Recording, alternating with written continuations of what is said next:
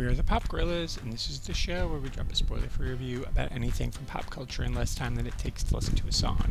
Jesse Stone, number 8, Night and Day. This time, Jesse has to catch a peeper who's. Um, that's what he is. He's just like a peeping tom, and things escalate. And there's swingers, and it's it's really kind of a low key, small story. Nobody dies in this one, uh, but there's just lots of law and ordery stuff.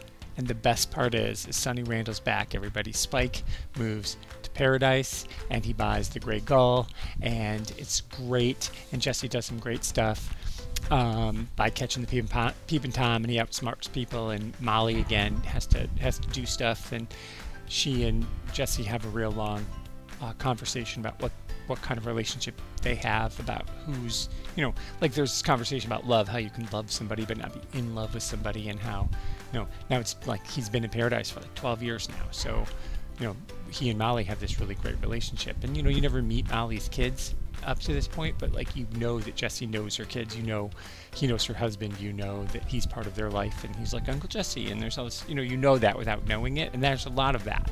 There's just a lot of that happening in this world where it's a small, you know, affluent community in northern Massachusetts full of mostly rich white people.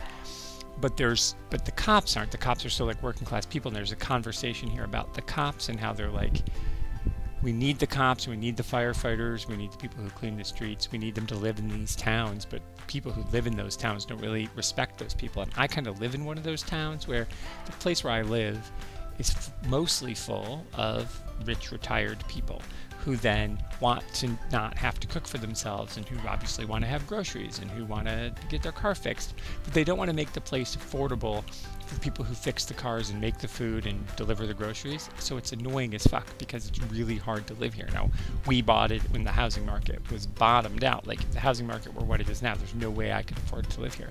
And we just kind of snuck in, but we're surrounded by all these people who don't want working class folk.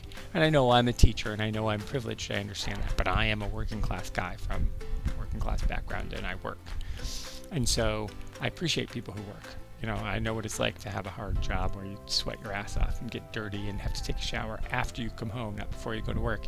This, those folks work hard and deserve the opportunity to live amongst you, as it were. And so there's that happening here because the in this book because the bad guy is a guy who thinks he's smarter than everybody and he's like, well, what does some dumb police officer know? Well, yeah, exactly. He knows a lot, you jackass. So anyway, night and day, excellent. It ends with Jesse and Sunny high fiving, which is fucking amazing. God, I love that. So don't forget to subscribe because you never know when the pop gorillas will strike next.